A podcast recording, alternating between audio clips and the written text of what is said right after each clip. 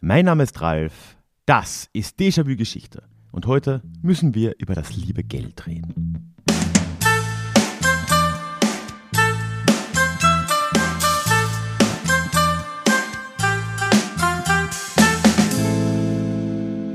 Hallo und schön, dass du heute mit dabei bist. Mein Name ist Ralf, ich bin Historiker und Déjà-vu ist für alle da, die sich mit Geschichte beschäftigen wollen, um die Welt von heute zu verstehen. Ja, und heute melde ich mich ein letztes Mal in diesem Jahr zweitausendzweiundzwanzig mit einer regulären Folge. Es werden noch zwei Specials-Folgen in diesem Jahr, du kannst also noch gespannt sein. Und vor allem werden wir dann mit einem großen Doppelbang ins neue Jahr starten. Aber dazu verrate ich jetzt auch nochmal nichts. Ich wünsche dir auf jeden Fall viel Spaß mit dieser letzten ganz regulären Folge. Und wie immer noch zwei kurze Hinweise vorweg. Erstens, bleib auf jeden Fall auch bis zum Schluss dran, denn wir machen heute auch noch einmal Déjà-Klugschiss mit einigen sehr spannenden Antworten zur Folge aus und über Siebenbürgen und die Sachsen und Sächsinnen. Und zweitens, wenn du am Laufenden bleiben willst, was sich bei Déjà-vu-Geschichte tut, dann lade ich dich ganz herzlich in den Déjà-vu-Geschichte-Newsletter ein. Die beste Möglichkeit des Austauschs. Einen Link dorthin findest du in den Shownotes oder auf ralfgrabuschnig.com slash Newsletter.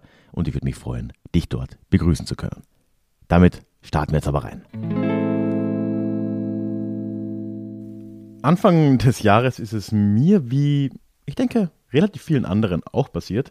Ich bin da ein wenig in dieses Crypto-Rabbit-Hole geraten.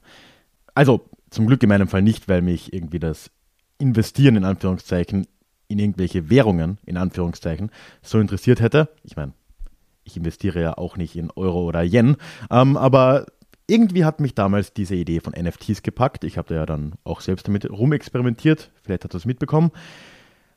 Aber eine Sache war daran doch sehr spannend, wenn man da mal irgendwie anfängt einzutauchen.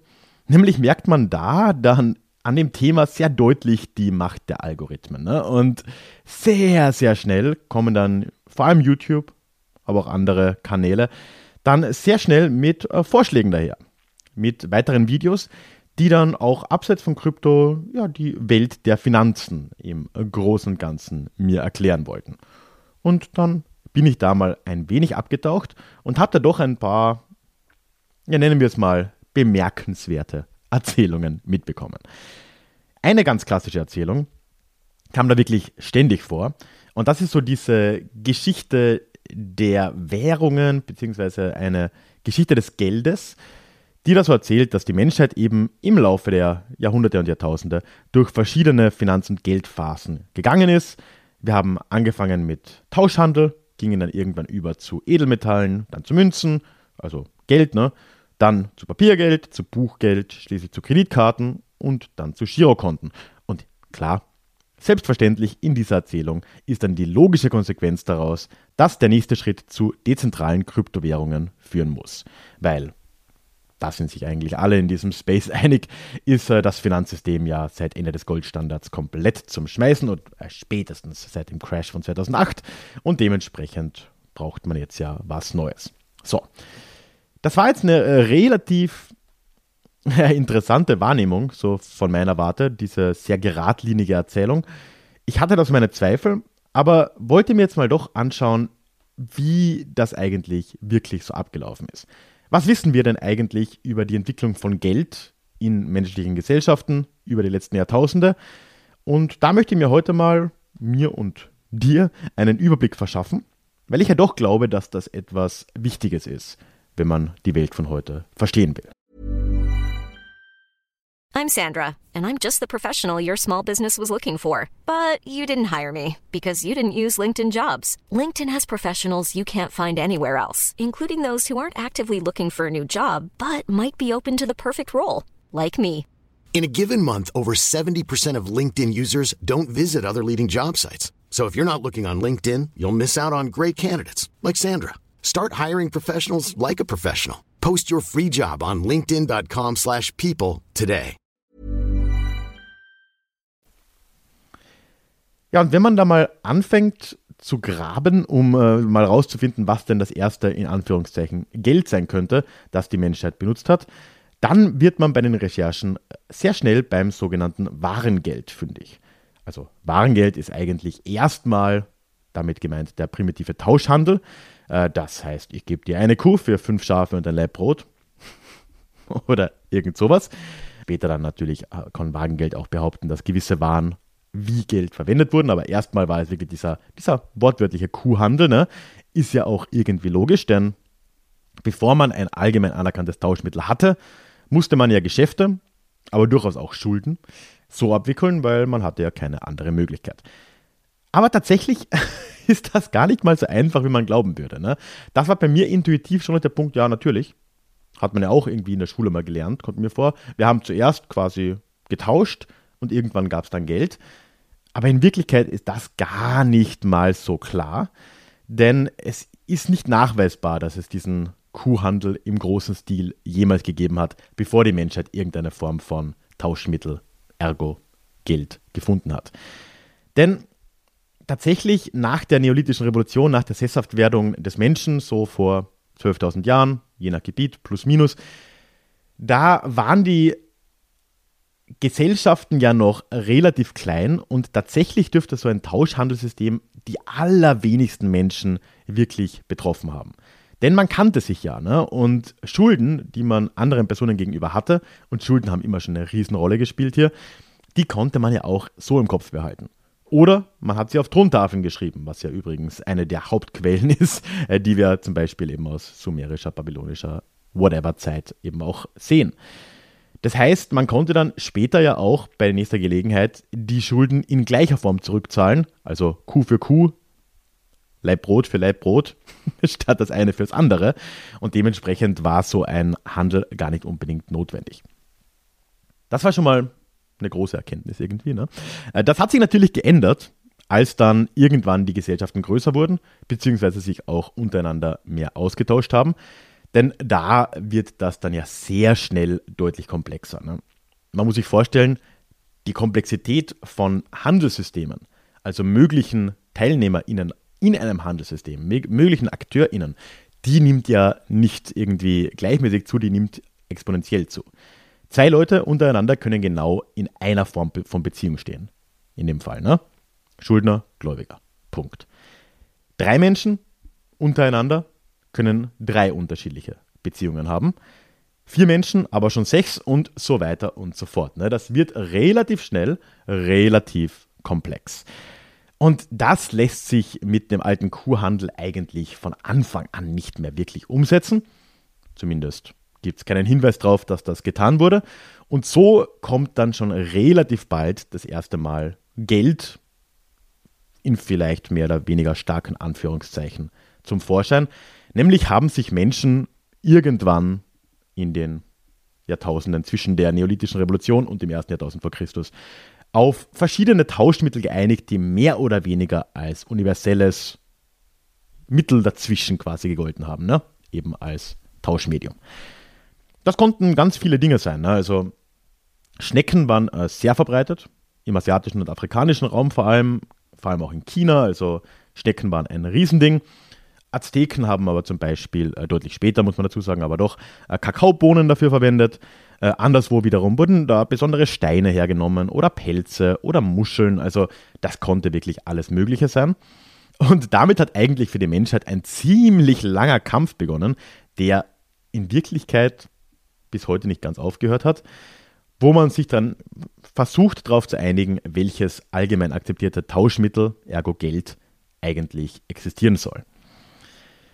Und da kommen wir jetzt langsam so ein bisschen in die Geldtheorie rein, ne? Also wir fassen zusammen, ja, Menschen haben irgendwann mal wohl gehandelt nach der Sesshaftwerdung, wahrscheinlich maximal im kleinen Rahmen oder zumindest nicht so allgemeingültig, wie man vielleicht oft liest oder glauben würde.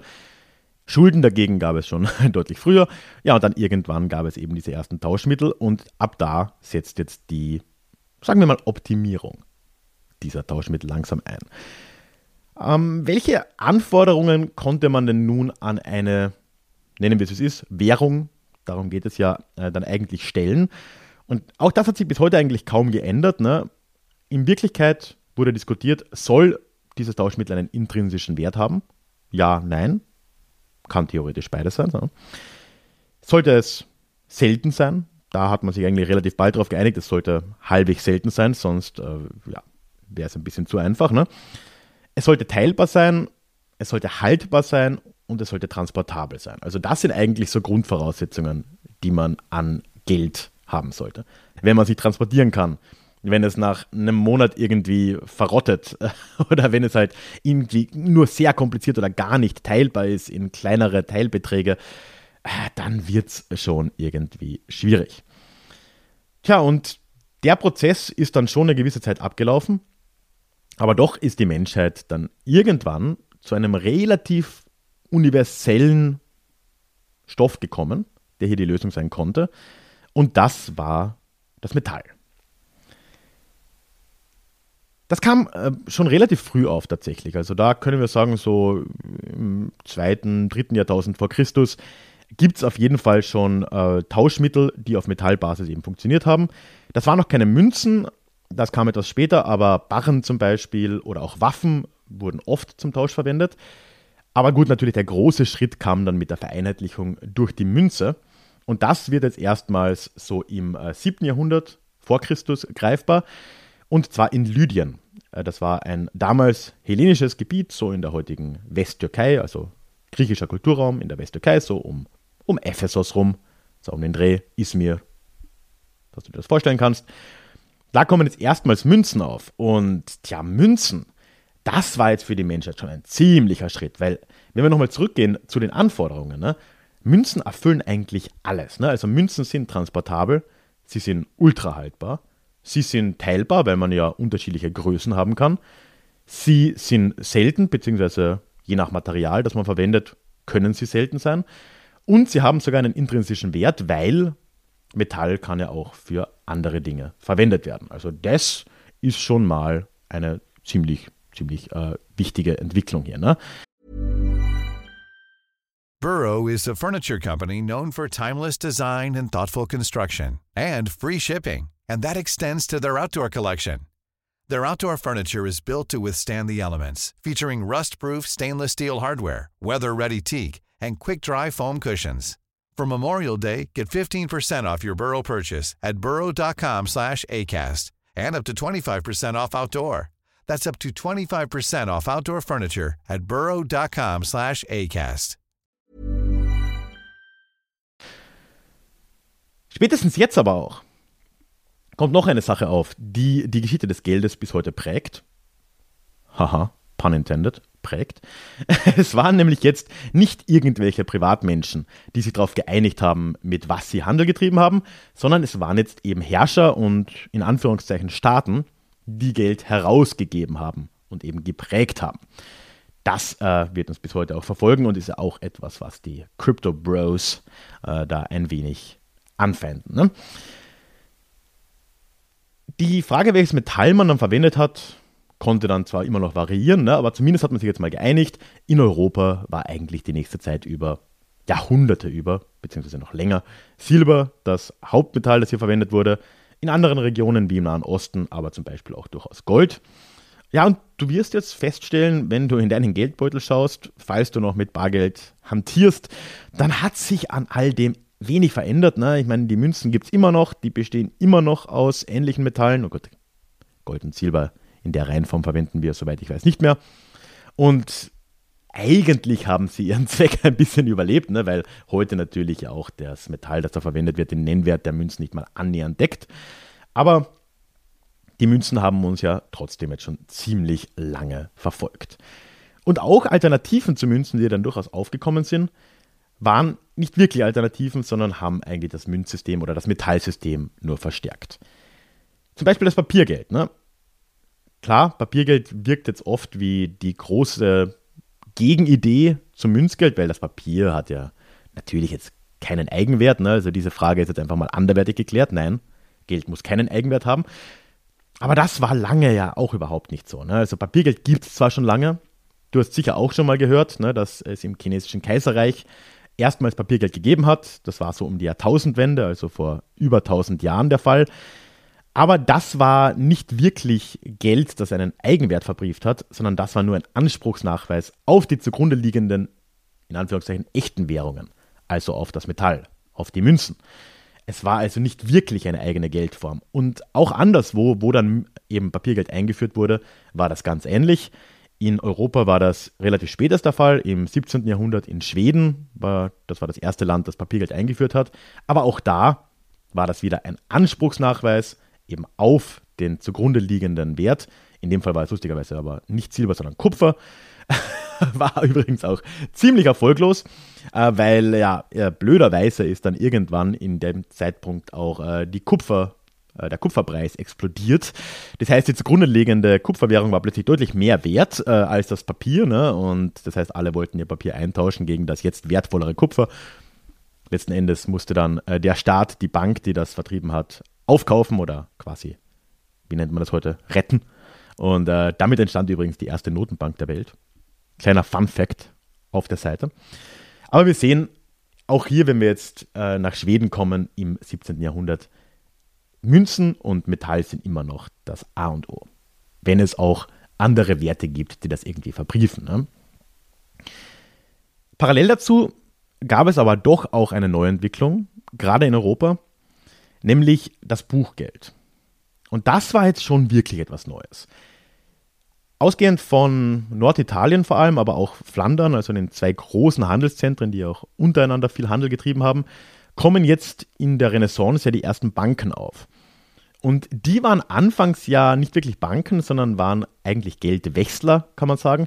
Sie haben zwischen verschiedenen regionalen Währungen und Münzen hin und her gewechselt, weil, naja, Zinsen waren ja unchristlich, konnte man nicht nehmen, also musste man mit Währungskursen Geld machen. Aber das ging irgendwann eben dazu über, dass diese Banken, die sie dann langsam mehr waren, das Geld gar nicht mehr herausgegeben haben, sondern einfach gesagt haben, hey, ich gebe dir hier einen Schuldschein oder auch genannt einen Wechsel und der hat verbrieft eben irgendeinen Wert und dann kannst du woanders zu einer Filiale von mir gehen, eben ich gebe dir jetzt diesen Wert hier in Italien. Und dann gehst du nach Flandern, gehst dort zu meiner anderen Filiale und kriegst dafür dann den Gegenwert in der lokalen Münzwährung. Und das war jetzt schon ein wenig was anderes, denn das war jetzt ja erstmals Geld, das zwar einen Gegenwert irgendwo verbrieft hat, aber das nicht ganz direkt von irgendwie einem Staat an eine Münze gekoppelt war. Und hier kommen wir jetzt langsam der Moderne ein wenig näher. Aber trotzdem muss man hier nochmal festhalten. Und das ist eigentlich so dieser große Trend hier, dass wenn wir jetzt ins neunzehnten. Jahrhundert oder so kommen, wir eigentlich immer noch keinen allzu grundlegenden Veränderungsprozess hier sehen am Prinzip Geld.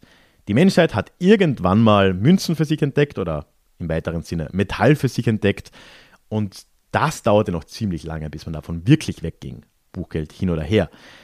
Das gesamte Geld in Europa war ja lange, lange noch an Silber gekoppelt. Es gab auch immer wieder Inflationskrisen, genau deswegen, ne? Nicht zuletzt als Spanien in der sogenannten Neuen Welt haufenweise Silber fand und das nach Europa verschiffte. Und dann hat man plötzlich gelernt, was Inflation ist. Äh, ist auch was. Äh, Im neunzehnten. Jahrhundert ändert sich das dann ein bisschen, denn da gingen jetzt ganz viele westliche Staaten, angeführt von Großbritannien, zu einem Goldstandard über. Äh, ist halt auch nicht wirklich was anderes. Hintergrund war der, dass halt Gold jetzt plötzlich ein bisschen verfügbarer war. Ne? Das war die Zeit des Gold Rush in Kalifornien, aber auch in Australien und anderswo. Ja, hat sich irgendwie angeboten als neues Mittel, war irgendwie relativ wertstabil oder wurde zumindest so gesehen. Dieser Goldstandard hat eben konkret bedeutet, dass äh, alle Banken in Großbritannien und dann in anderen Ländern, die sich da angeschlossen haben, eben jegliche Landeswährung, die sie ausgegeben haben, in einem gewissen Verhältnis jederzeit in Gold umtauschen mussten. Und das hat jetzt wieder hundert Jahre eigentlich gegeben. Das hat so in den achtzehnhundertsiebzigern begonnen und wirklich geendet hat der Goldstandard neunzehnhunderteinundsiebzig. So richtig. Da ist nämlich Präsident Nixon, generell Topmann, äh, aus dem Goldstandard ausgestiegen und dadurch, dass äh, in diesem sogenannten Bretton-Woods-System, was jetzt wirklich zu weit führen würde, war ja natürlich der, der U S-Dollar schon die Leitwährung der Welt und dadurch, dass jetzt die U S A aus dem Goldstandard ausgestiegen sind, war das jetzt wirklich das Ende. Und so sehen wir, dass erst jetzt, neunzehnhunderteinundsiebzig, nach, was waren es dann, zweieinhalbtausend Jahren seit Einführung von Münzen in Lydien, erstmals die Menschheit es vollbracht hat, von Edelmetallen wegzukommen als Geldeinheit. Also eigentlich all diese Entwicklungen, so radikal und so eindeutig war das alles gar nicht, weil unterschwellig ging es eigentlich immer noch ums Gleiche. Seitdem haben wir jetzt aber das Giralsystem. Ne? Das ist jetzt ein System, das vollkommen diese Bindung verlassen hat und heute ausschließlich auf Vertrauen aufbaut. Und da haben wir jetzt eigentlich wieder diese alten Bedingungen an Geld, ne? Da hat man jetzt sich halt wieder umentschieden, hat gesagt, ja, wir wollen immer noch, dass es teilbar ist, dass es haltbar ist, dass es transportabel ist, all diese Dinge. Aber intrinsischer Wert, davon verabschieden wir uns jetzt endgültig, das muss ja nicht sein. Und äh, stattdessen haben wir jetzt eben nur noch Vertrauen. Und ich meine, das funktioniert letztendlich auch, ne? Weil ohne Vertrauen würde eigentlich sowieso nichts funktionieren, ob es äh, die Wirtschaft oder die Gesellschaft ist.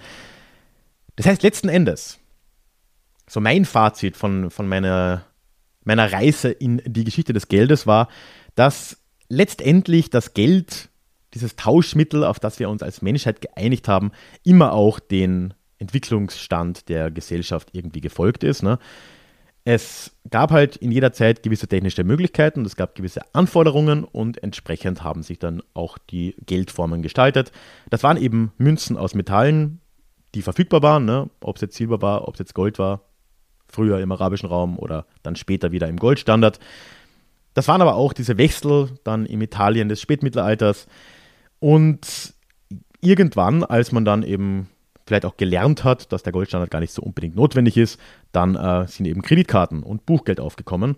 Und jetzt, auch wenn ich da skeptisch bin, kommt vielleicht Krypto auf, ne?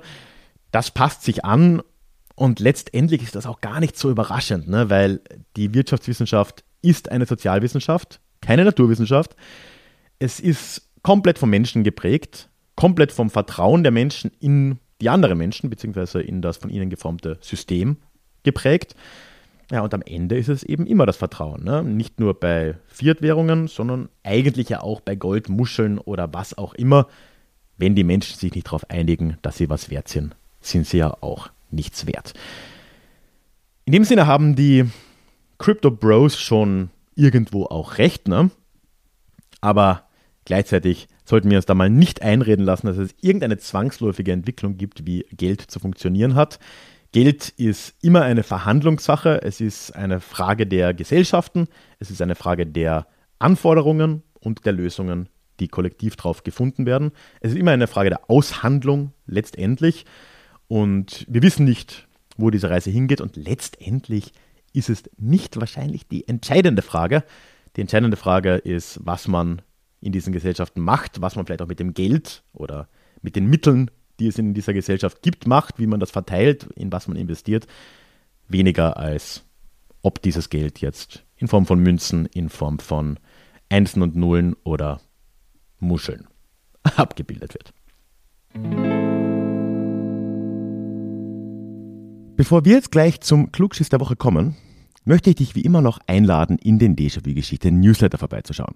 Denn dort gibt es für dich alle zwei Wochen Geschichte direkt in dein E-Mail-Postfach, Neuigkeiten zum Podcast, was sich sonst bei Déjà-vu-Geschichte und bei mir so tut.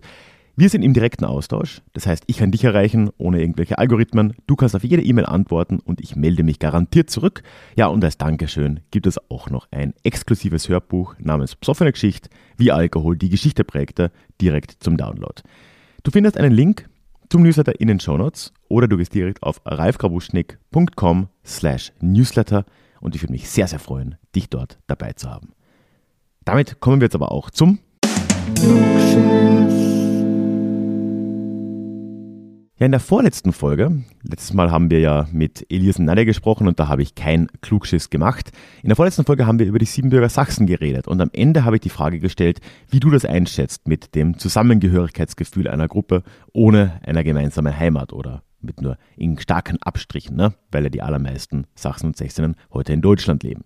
Und ich habe da einige spannende Rückmeldungen bekommen. Ich möchte gleich drei mit dir teilen, die teilweise auch ein wenig länger sind, aber gerade zwei davon haben ja direkt mit dem Leben der Siebenbürger Sachsen und Sächsinnen zu tun, beziehungsweise ist eine sogar von einer Sächsin und eine von einer Forschenden.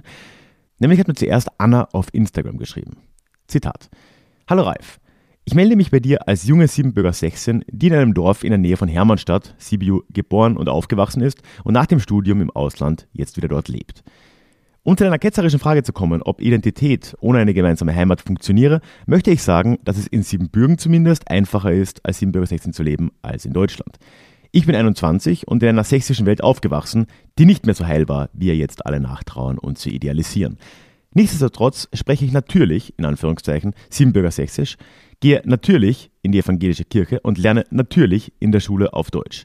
Ebenso natürlich hadere ich manchmal mit meiner Identität. In meiner Studienzeit in Wien, als das „Woher kommst du eigentlich?" immer präsenter wurde und ich mit Rumänien geantwortet habe, musste ich mich und meinen deutschen Namen immer wieder erklären. Da wurde mir bewusst, mit welchem Selbstverständnis ich in Rumänien eine Siebenbürger Sächsin bin. Die Fremdwahrnehmung gehört wohl oder übel auch zur Identitätsfindung dazu. Wir sind in Rumänien die Deutschen und in Deutschland die Rumänen.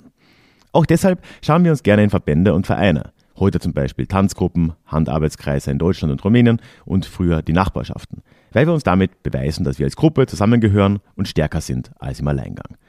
Vielen lieben Dank, Anna, für diesen Einblick. Es gibt ja wahrscheinlich nicht allzu viele junge Siebenbürger Sächsinnen, die diesen Podcast hören und in Rumänien leben. Also ja, der Einblick ist echt super spannend. Also danke, danke dafür. Dann hat mir über den Newsletter auch Laura geschrieben. Sie ist forschend in diesem Bereich tätig und ich zitiere: Ich arbeite momentan viel in Heimatstuben und mit den Sammlungen dort. Sie hat mir das auch erklärt. Heimatstuben, das ist so eine Mischung aus ja irgendwie Treffpunkt, so ein, ja, ein Ort, wo man sich eben treffen kann in Deutschland, und irgendwo auch Museum, ne, wo es meistens um irgendeinen Ort in Rumänien, in der alten Heimat geht. Hier ist es ja auch der Grundgedanke, dass sich über die Sammlungen eine gewisse Identität bewahren lässt und damit auch ein Stück Heimat, auch wenn die eigentliche Heimat nicht mehr im ursprünglichen Sinne existiert. In diesen Sammlungen wird versucht, all das zusammenzutragen, von Trachten und Brauchtumsgütern über Alltagsgegenstände, und damit eine gewisse Identität aufrechtzuerhalten oder zu schaffen. Oft dienen die Heimatstuben auch als Treffpunkt, um gemeinsame Erinnerungen auszutauschen oder einfach in Kontakt zu bleiben. Die eigentliche Heimat existiert zwar nicht mehr, aber man versucht so gut wie möglich Ersatz zu schaffen. Somit glaube ich schon, dass auch ohne bzw. mit einer nicht mehr existierenden gemeinsamen Heimat eine Identität erhalten werden kann. Heimat meint ja nicht nur ein Fleckchen Erde, sondern oft auch gemeinsame Bräuche, Trachten, Dialekte, eine gemeinsame Kultur, in der man sich beheimatet fühlt. Und diese funktioniert meiner Erfahrung nach ganz gut, ohne ortsgebunden zu sein. Ja, danke auch dir, Laura. Auch spannend, dass du da in dem Bereich aktiv bist, und ja, gibt mir schon zu denken, und ich würde auch dazu tendieren, dem zuzustimmen, weil ja gerade die Siebenbürger Sachsen Sächsinnen da ja vielleicht auch tatsächlich ein ganz gutes Beispiel dafür sind. Ne? Ja, und ein letztes sehr, sehr gutes Beispiel kam dann von Martin über den Newsletter, der sich jetzt nicht so direkt auf Siebenbürger Sachsen und Sächsinnen bezieht, sondern eben wirklich die, ja, einen Vergleich sucht, ne? Wo das ohne gemeinsamer Heimat in irgendeiner Form möglich war, über lange Zeit eine gemeinsame Identität zu erhalten. Und ja, er landet da beim Judentum, eigentlich fast offensichtlich. Und Martin, Zitat: Der mosaische Glaube definiert die Juden als auserwählt und einzigartig. Ihre Orthodoxie macht sie in ihrer selbst sich also anderen Völkern gewissermaßen überlegen. Besonders nach der Vertreibung durch die Römer, nach dem Diaspora-Aufstand, zerstreuten sich ja dann die jüdischen Gemeinden in die ganze Welt, von China und Nordafrika bis nach England und auf die Iberische Halbinsel. Dieses Selbstverständnis stand in den folgenden zwei Jahrtausenden immer auch einer Assimilation entgegen. Und klar, es gab unter Juden und Jüdinnen Konvertiten, klar konnten sie immer wieder regional und zeitlich begrenzt entweder aufblühen oder dann auch wieder vertrieben werden, ausgebeutet, unterdrückt und so weiter. Das machte sie insgesamt zu einer gebildeten Minderheit in den gastgebenden Staaten. Und ohne diesen Druck und ohne dieses Selbstverständnis wären die Juden wahrscheinlich viel stärker assimiliert worden, als das der Fall war. Ja, dem kann ich gar nicht so viel hinzufügen, ne? ähm, ohne jetzt da ein Experte in jüdischer Geschichte zu sein, aber klar, das Judentum und dies, die Identität als Jude, als Jüdin ist da wirklich ein sehr starkes Beispiel dafür, dass es eben geht. Ne? Man hat sich immer auf eine gemeinsame Heimat irgendwo im Heiligen Land eben zurückbezogen, aber gleichzeitig gab es das über Jahrtausende nicht. Ne? Also ja, danke Martin, ein sehr schönes Beispiel. Ja, und natürlich habe ich jetzt auch noch eine Frage für diese Woche für dich mit, nämlich jetzt zurück zum Finanzsystem. Wie stehst du zu der Idee, dass ein Finanzsystem wie unseres quasi ohne echten Gegenwert auskommt? Das ist ja irgendwie diese große Debatte, die ich immer wieder angeschnitten habe. Wir haben heute keinen echten Gegenwert und unser Finanzsystem baut komplett auf Vertrauen auf. In das System selbst und in die anderen AkteurInnen in diesem System. Wie stehst du dazu? Das würde mich wirklich interessieren, und du kannst mir entweder einfach eine E-Mail schreiben an hallo at ralf grabuschnig punkt com oder mich zum Beispiel auf Instagram kontaktieren, da heiße ich Déjà-vu-Geschichte, alles zusammengeschrieben. Und egal wie du dich meldest, bist du mit der Teilnahme, mit deiner Namensnennung einverstanden, wie jetzt ja auch hier. Nochmal die Erinnerung, nächste und übernächste Woche wird es hier jeweils ein Special zu hören geben, jetzt gegen Jahresende, und ich komme dann im Januar mit gleich zwei neuen Folgen, mit einem Double Banger zurück. Ich wünsche dir bis dahin jetzt schon mal schöne Feiertage, so du den feierst und auch schon ein gutes neues Jahr. Vielleicht hören wir uns davor noch. Und ja, egal wo du diesen Podcast hörst, lass mir doch ein Abo da, folge mir auf Spotify oder wo auch immer, denn dann hören wir uns bald wieder zu unserem nächsten Déjà-vu. Ich würde mich freuen. Ciao. Hey, it's Paige DeSorbo from Giggly Squad. High quality fashion without the price tag. Say hello to Quince. I'm snagging high-end essentials like cozy cashmere sweaters, sleek leather jackets, fine jewelry, and so much more. With Quince being fifty to eighty percent less than similar brands.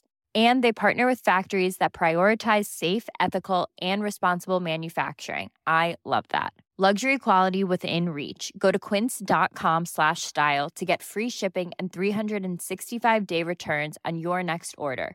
Quince.com slash style.